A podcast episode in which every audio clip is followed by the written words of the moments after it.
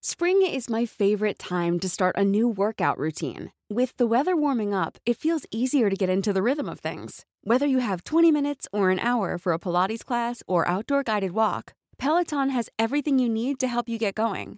Get a head start on summer with Peloton at onepeloton.com. Di ba ako mabuting tao? Anong sabi mong demonyo ka? Mas mabuti nang magdusa tayong lahat.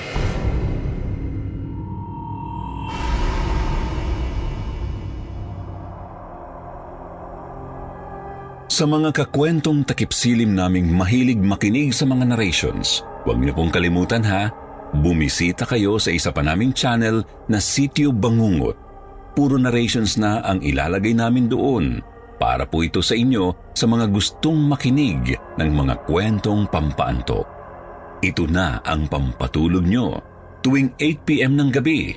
Huwag niyo pong kalimutan, Sitio Bangungot.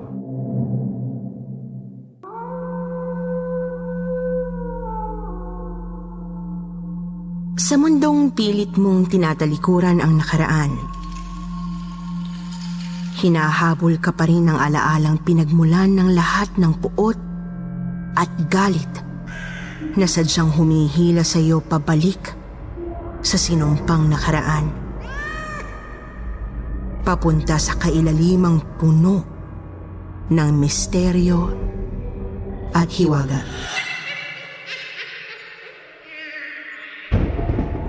Magandang gabi sa inyong lahat. Ito po si Miss Anne, ang inyong tagapagsalaysay sa gabing puspos ng kababalaghan at katatakutan. Hatid namin sa inyo'y kakaibang kwentong hango sa katotohanan. Dito lamang sa programang Walang Panama Ang Dilim. Ang kwentong takipsilim.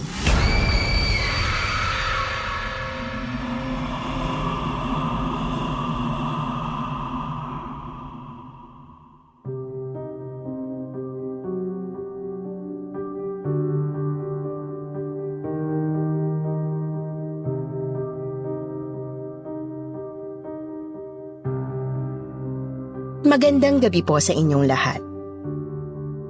Ako po si Francia. 65 taong gulang na po. At ang kwentong hatid ko ngayong gabi ay tungkol sa buhay at pag-ibig ng aking mahal na pinsan na si Elias. 80 anyos na ngayon. Ngunit nasa matinong pangangatawan at pag-iisip pa rin. Higit sa lahat, patuloy pa ring nagmamahal, Miss Anne. Panahon ng pananakop ng Hapon nang isilang ang pinsan kong si Elias.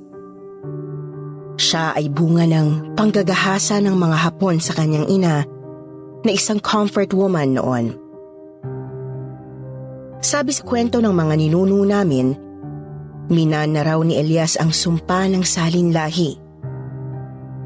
Yun raw ang dahilan kung bakit minalas ang ina ni Elias na si Lumeng at naging biktima ng mga Hapon. Kinamuhian ni Lumeng si Elias nung nasa sinapupunan pa lamang ito. Patuloy pa rin ang panggagahasa kay Lumeng kahit na ito'y 6 na buwan ng buntis.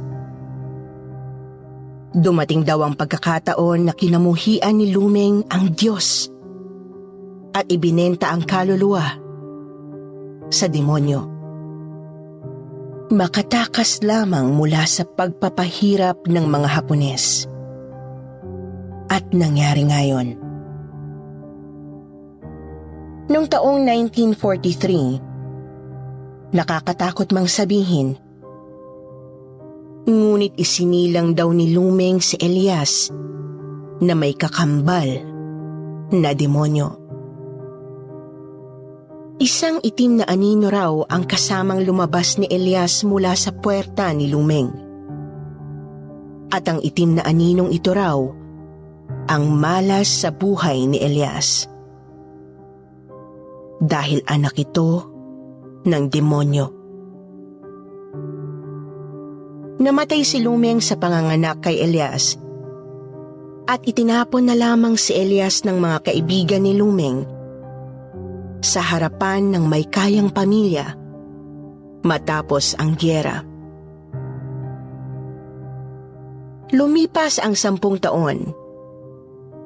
Taong 1953 na noon, 10 taong gulang na si Elias at mukhang binatilyo na nang makilala niya sa tabing dagat ang kaisa-isahang babaeng minahal niya buong buhay.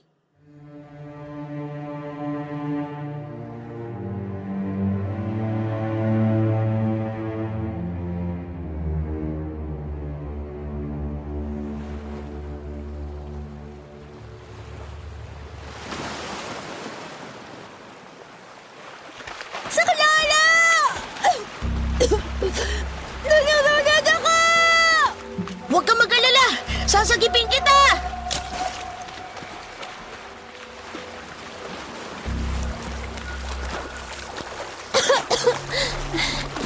Hoy ka! Salamat sa pagsagip mo sa akin. Anong pangalan mo? Ako si Elias. Ako si Arita. Salamat, Elias.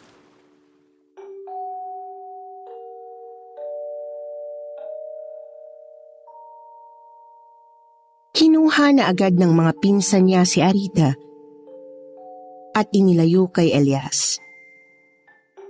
Magmula noon, hindi na nakalimutan ng pinsan kong si Elias ang magandang babaeng si Arita.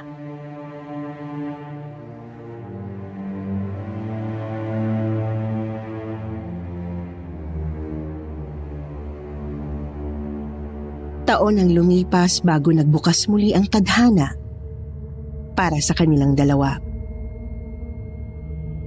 Taong 1961 nang magkabungguan sila sa UST. Mag-e-enroll noon si Elias sa BS Biology. BS Psychology naman ang course na kukunin ni Arita. Kapwa sila 18 years old na noon.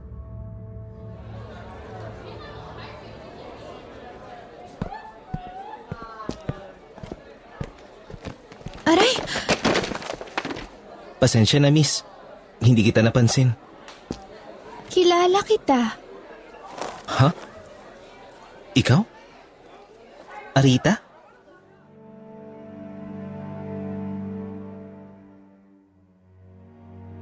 Matapos mag-enroll, kumain at nag-usap sa karinderya ng mga estudyante sa Dapitan Street, sina Arita at Elias. At doon na nagsimula ang araw-araw nilang kwentuhan, biruan at usapan nang magsimula ang klase. Isang araw.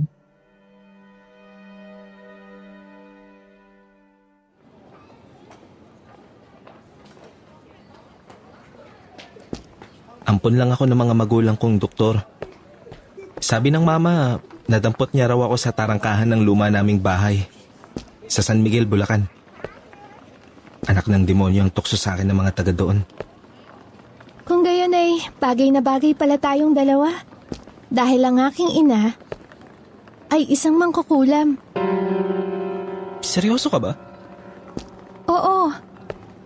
At pinagbabawalan ako ng lolo at lola ko na mag-aral sa Maynila. Nagpumilit lang ako dahil may nagbulong sa aking espiritu na kaibigan ng nanay ko. Na dito ka raw makikita muli ang lalaking... Ako bang tinutukoy ng espiritu? Ayoko ngang sabihin. Sige, sa date natin sa Luneta sa darating na linggo. Doon mo na lang aminin ang sinabi ng espiritu ng mangkukulam. Demonyo at mangkukulam.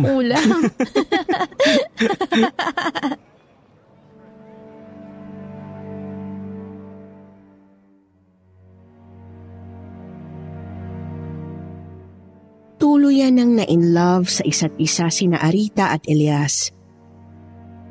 Pero nang dumating ang araw ng date nila, dahil ayaw ng mama ni Elias kay Arita dahil may ina itong mangkukulam, hindi na lang dumating sa date nila si Elias. Taong 1963, hindi na nakita ni Elia si Arita sa UST. 20 years old na sila nito. Pagkatapos niyang iwasan, namimiss niya ngayon ang magandang binibining anak ng mangkukulam.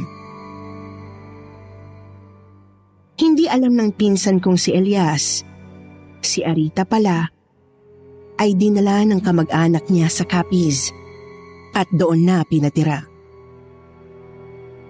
Dala rin ng kahirapan, pinatigil na itong mag-aral, Miss Anne.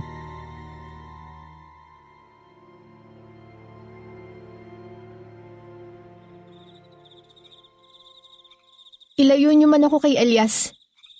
Alam ko, hahanapin niya pa rin ako.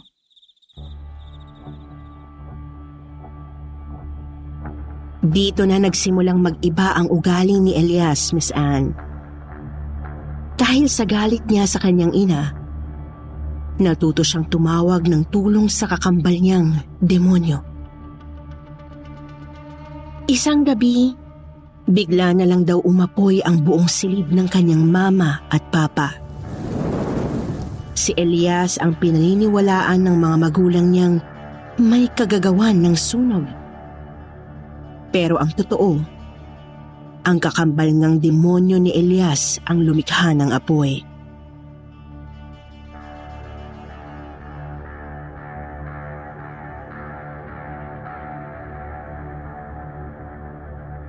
Gumawa ka ng paraan, Kambal, para muli kami magkita ni Arita.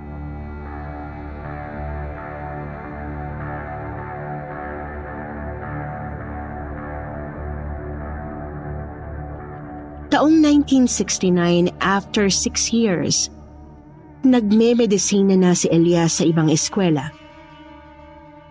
26 years old na siya noon nang sumali sa isang medical mission si Elias sa Visayas at Mindanao. At tulad ng inutos ni Elias sa kambal niyang itim na anino, nakita niya muli si Arita. Nagkatinginan sila. Tumakbo si Arita papalayo pero hinabol siya at naabutan ni Elias.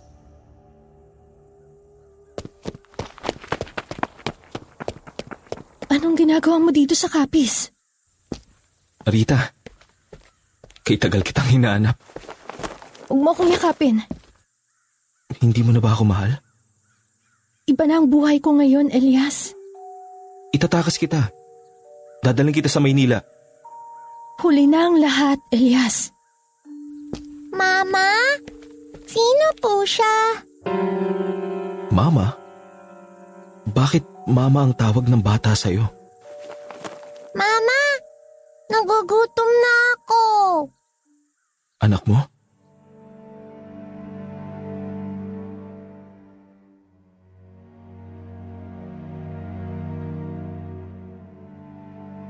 Umalis si Arita dala ang 3 taong gulang na batang babae na si Cherina.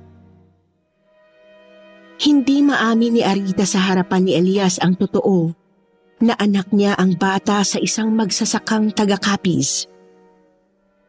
Taong 1967 nang isilang ni Arita si Cherina. Dahil dito, muling namuo ang lungkot sa dibdib ni Elias. Hiniling niya sa kakambal niyang demonyo na magdala ng malakas na bagyo sa buong Capiz.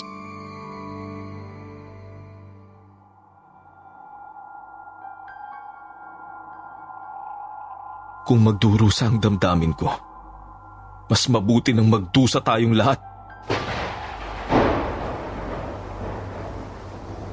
Nagkatotoo nga. At isa sa mga nasawi sa bagyo na yun, ang ama ni Cherina. Namatay sa bagyo ang kawawang magsasaka. Demonyo! Kunin mo ang kaluluwa nila! Katunog na ni Elias ang kanyang tunay na inang siluming sa paglalabas ng galit. May kasamang sumpa ang mga hinagpis ni Elias. Mana sa inang binenta ang kaluluwa sa demonyo. Nakakatakot, Miss Anne, pero yun po ang kwento ng pinsan ko. Dahil may anak na si Arita, pinilit na lamang kalimutan ni Elias ang babaeng anak ng mangkukulam. Nakipagrelasyon si Elias sa ibang babae. Kay Fatima. Nagkaanak sila agad noong taong 1968. Lalaki ang naging anak nila na pinangalanan ni Elias na Francis.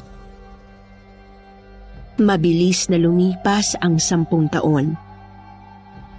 Taong 1980 na nang muling magkita sina Arita at Elias. Doktor na si Elias at si Arita isang waitress sa may ermita.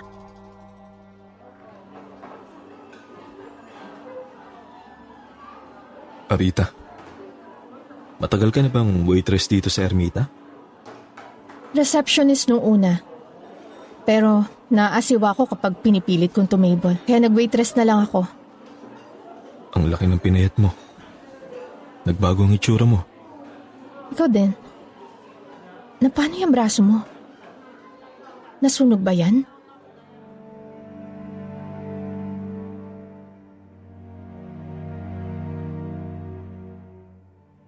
Linghid sa kaalaman pa noon ni Elias na sa tuwing tinatawag niya ang kakambal niyang demonyo at naguutos dito ng hindi mabuti, tumutubo ang maitim na tila balat na hugis mapa sa iba't ibang parte ng katawan niya. Ilang taon pa ang lumipas bago niya nalaman ito.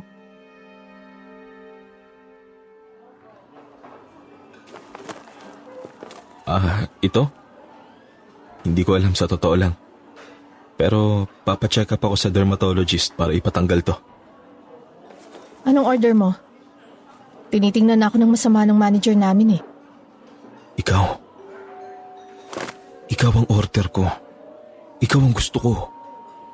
Hindi na ako pwede, Elias. May bago na akong kinakasama. Isang macho dancer. Sumasayaw gabi-gabi sa Malate. Magka-live-in kami sa Vito Cruz. Ako rin naman. Meron na akong Fatima. Nakatira kami sa malaking bahay sa Quezon City. May anak na ako. 13 anyos na siya ngayon. Alam mo yan. May anak na rin ako ngayon. Si Francis. 12 anyos. Anak ko kay Fatima. Arita, ikaw pa rin ang mahal ko. Kaya kong iwan ang lahat basta magsama lang tayo. Kambal, kailangan sumama sa akin ni Arita. Elias, ano yung itim na tumutubo sa leeg mo? Balat din ba yan? Wala yan dyan kanina. Magkita tayo bukas ng gabi. Isama mo ang anak mo. Iiwan ko na sina Fatima pati ang anak ko. Tumakas tayo.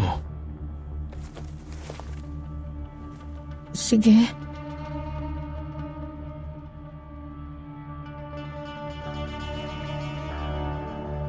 Hiniwalayan ni Elias si Fatima para kay Arita. Pero nang dumating ang gabi ng pagkikita nila, hindi sumulpot si Arita. Nagalit si Elias at naglasing buong gabi. Pagkatapos ay pumunta sa harapan ng... Hey, it's Ryan Reynolds and I'm here with Keith, co-star of my upcoming film, If, only in theaters May 17th. Do you want to tell people the big news? All right, I'll do it. Sign up now and you'll get unlimited for $15 a month and 6 months of Paramount Plus Essential Plan on us. Mintmobile.com/switch. Upfront payment of $45 equivalent to $15 per month. Unlimited over 40 gigabytes per month. Face lower speeds. Videos at 480p. Active Mint customers by 531.24 get 6 months of Paramount Plus Essential Plan. Auto renews after 6 months. Offer ends May 31st, 2024. Separate Paramount Plus registration required. Terms and conditions apply if rated PG. If you're looking for plump lips that last, you need to know about Juvederm lip fillers. With Juvederm Volbella XC and Juvederm Ultra XC, your lip look, whether it's subtle or bold, can last up to 1 full year with optimal treatment and no additional maintenance. Find a licensed specialist and see if it's right for you at Juvederm.com today. That's Juvederm.com.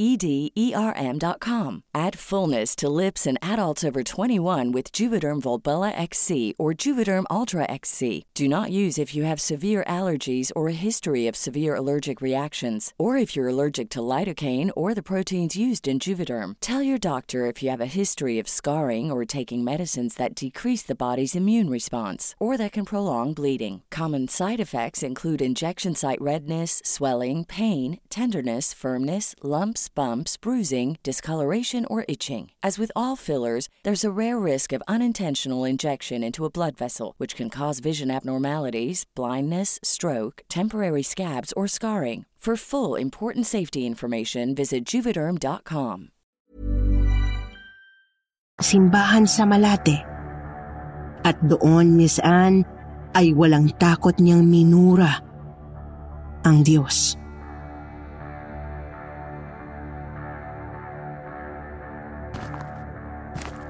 Mula pagkabata, pinabayaan mo na ako.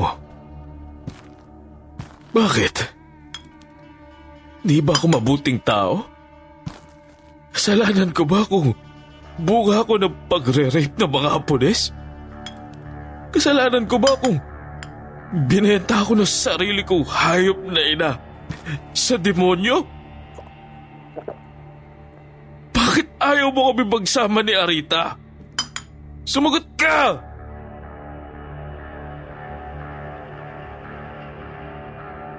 Isang malaking itim na balat na may buhok ang bigla raw tumubo sa buong kanang pisngi ni Elias. Lasing siya noon pero naramdaman niya ang parusa sa ginawa niyang paglaban sa Diyos.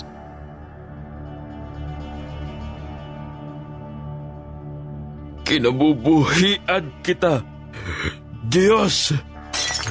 Pagmula ngayon, hindi na ako sasamba sa'yo. Ibinibenta ko na ang kaluluwa ko sa demonyo.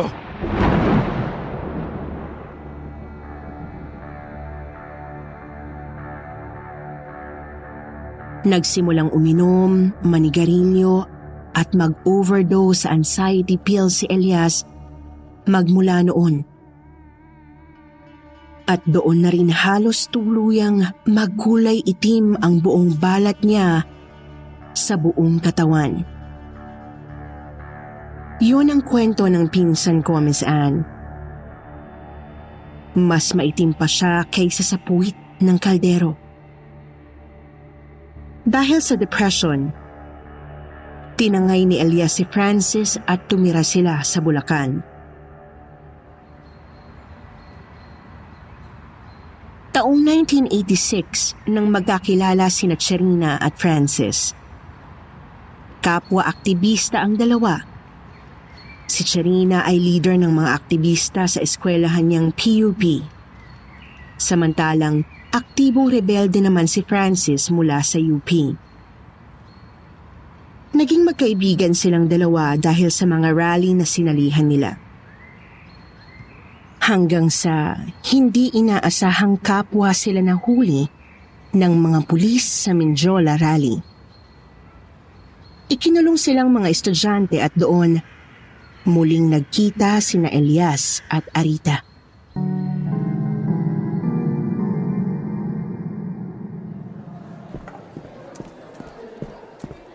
Francis, ano na namang rally tong sinalihan mo?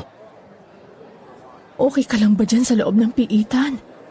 Cherina, anak, sinaktak ka ba nila? Hindi, ma. Pinagtatanggol ako lagi ni Francis. Arita? Elias? Bakit ganyan ang itsura mo? Ano nangyari sa kulay mo? Hindi kita nakilala, sobrang itim mo. Maitim ka pa sa almagre. Bakit nagpatsi-patsi ang balat mo? Dahil sa'yo. Ah, siya ba daddy si Arita? Ang babaeng mas mahal mo kaysa sa nanay ko? Francis, stop! Pag-usapan natin to pag nailabas na nila tayo dito.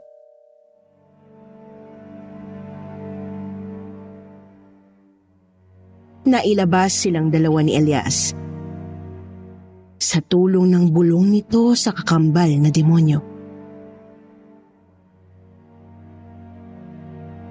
Tita Rita, Daddy, shota ko pala, si Cherina. Hello po ulit sa inyo, Doc Elias. Salamat po sa piyansa.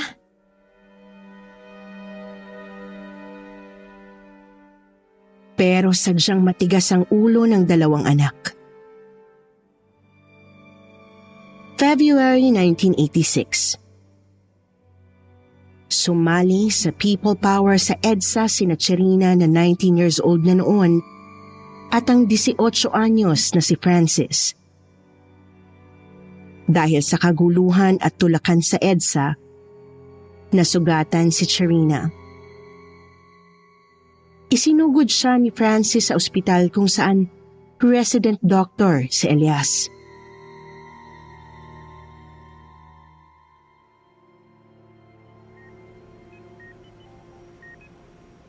Nagkaroon ka lang, Cherina, ng minor bone fracture sa kanang binti. Pero ako nang bahala sa pagre-refer sa'yo ng doktor na gagamot ng pilay mo. Salamat po, Doc Elias. Pagaling ka, mahal ko, ha? Ayoko nang makita ka pang nasasaktang muli.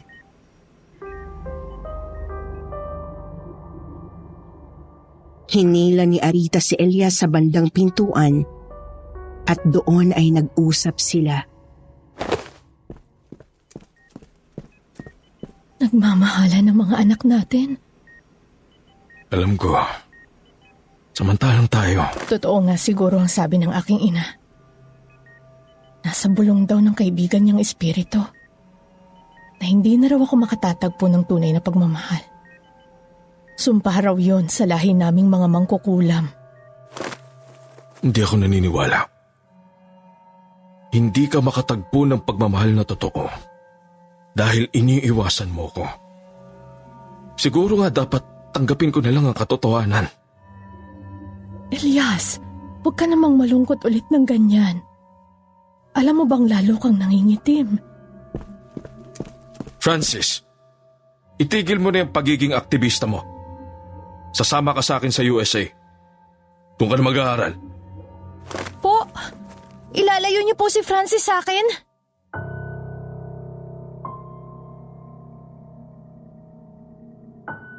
Miss Anne, taong 1988, bigla na lang nawala sina Francis at Cherina.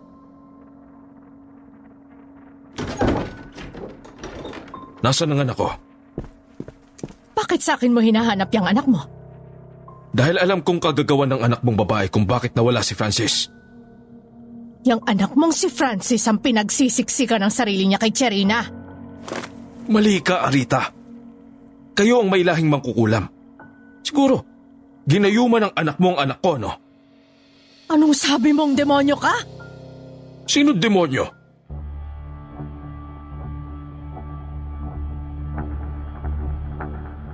Nagtanan na pala ang dalawa. Ang akala ni na Elias at Arita, dinampot na ng gobyerno ang mga anak nila. Pinapatay. Sinalvage. 45 years old na sina Elias at Arita ng mga panahong ito. Taong 2001, natagpuan ni na Elias at Arita ang mga anak nila na may pamilya na. Magkasama sa iisang bahay at may 3 anak na. 34 years old na si Cherina. 33 years old naman si Elias.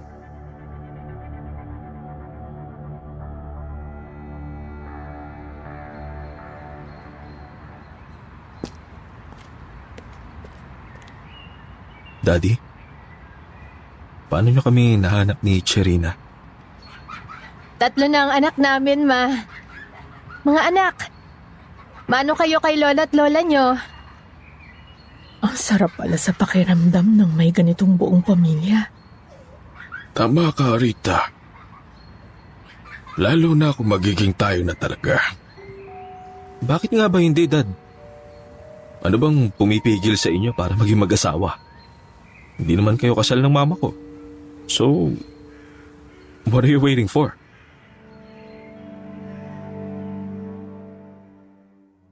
Ngunit nang handa ng mabuo ang matagal nang inaasam ni Elias, Miss Anne, biglang bumalik sa buhay ng pinsan ko si Fatima, ang tunay na ina ni Francis. Taong 2005 noon, nakipagbalikan si Fatima kay Elias nung ready na si Arita, napakasalan si Elias. Nakita ni Arita na naghahalikan ng dalawa sa labas ng ospital.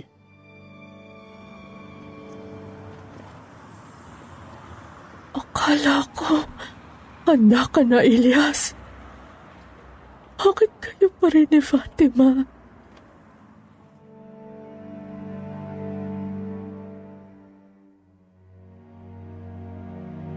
Luha ang umalis si Arita. Ang hindi alam ni Arita, bumalik si Fatima kasi may taning na ang buhay nito. Meron siyang cancer of the uterus.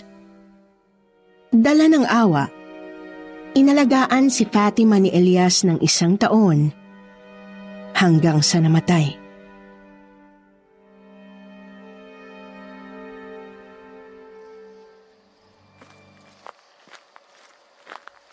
Umiiyak ka ba, Dad, dahil pumanaw na si Mama? O umiiyak ka dahil hindi natuloy ang kasal niyo ni Tita Rita? Umiiyak ako, anak. Dahil kasama kita ngayon. Daddy naman eh. Ang cheesy mo eh. Nung bata ako, sobrang takot ko. Tinutukso nila akong anak ng demonyo. Yang gwapo bong yan? Anak ng demonyo? Eh, mukha kang ang K-drama actor dahil sa features mo eh. Yun nga ang kinamumuhian ko sa pagkatao ko. Anak ako ng isang demonyong Hapones. Gumahasa sa nanay ko.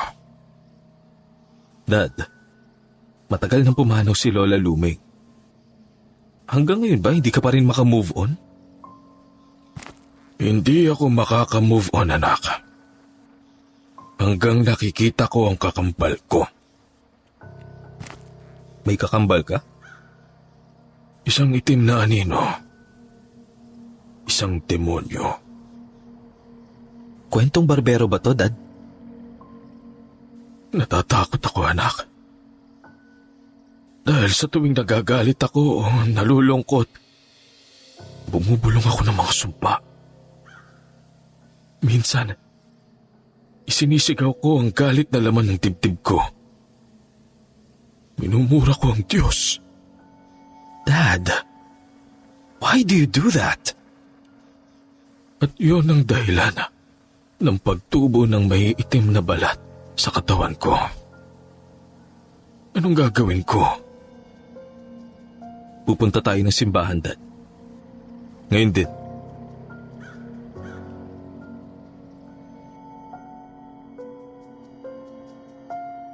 At sa tulong daw ng pang-e-eksorsismo ng isang matandang pari, ay naitaboy ngang tuluyan ang demonyong kakambal ni Elias. Magmula noon, ay natuto ng magsimba at magdasal araw-araw si Elias. At alam niyo ba, Miss Anne, unti-unting bumalik ang dating kulay ni Elias.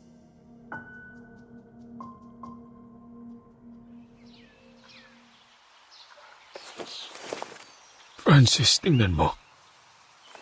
Konti na lang ang balat kong itim sa katawan. Praise God!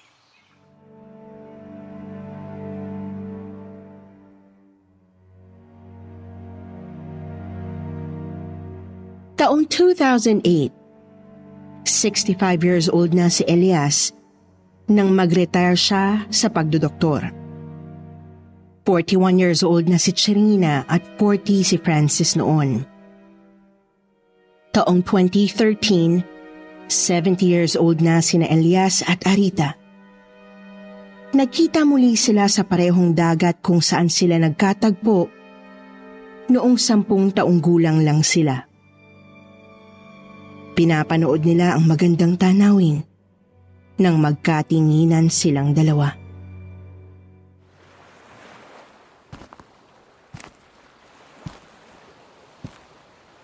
Ang ganda ng alon. Mas magandang dihama kaysa noon. Tignan mo ang tubig ng dagat. Kalmado, misteryoso, pero nakakaengganyo. Kakulay ng langit ang tubig. Napakagandang dagat. Maganda nga ang dagat na ito pero wala nang mas gaganda pa sa'yo. Elias, salamat ha. Chan. Salamat sa pagliligtas sa akin nung panahong nalulunod ako sa alon. Maraming salamat. Paalam. Saan ka pupunta? Arita!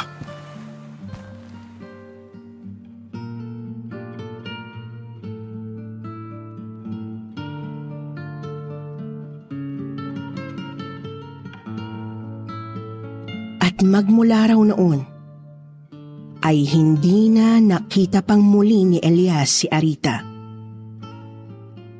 Kahit ang anak nitong si Cherina, hindi alam kung saan matatagpuan ang ina niya. Sa ngayon, ay simpleng mamamayan na lamang ang pinsan kong si Elias. Bagamat nakangiti, alam kong nalulungkot pa rin siya dahil sa hindi natuloy na pagtatagpo ng puso nila ni Arita. Hihingi po sana ako ng payo, Miss Anne. Ito po ang aking tanong. Ano po kaya ang dapat gawin ng pinsan kong si Elias? Hanapin po ba at pakasalan ang babaeng minahal niya magmula pa noon? O hayaan na lamang nadalhin ang pagmamahal niya kahit saan ng alon?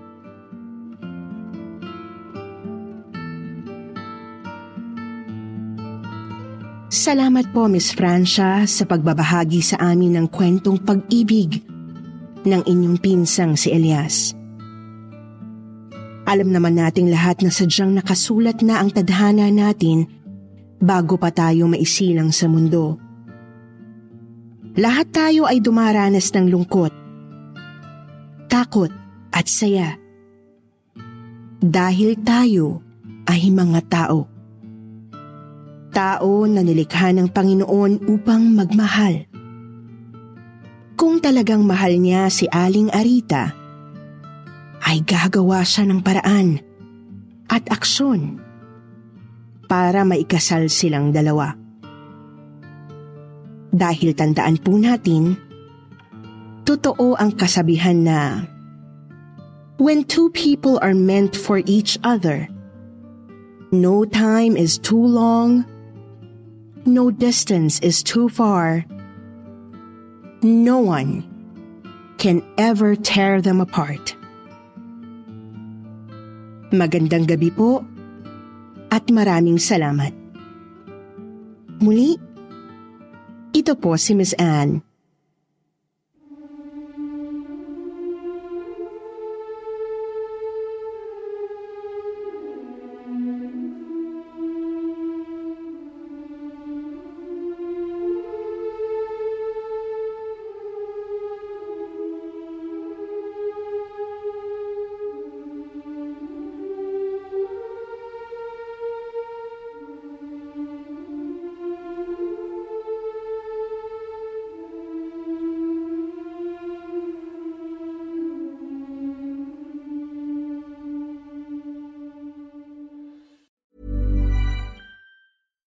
Hey, it's Paige DeSorbo from Giggly Squad. High quality fashion without the price tag. Say hello to Quince.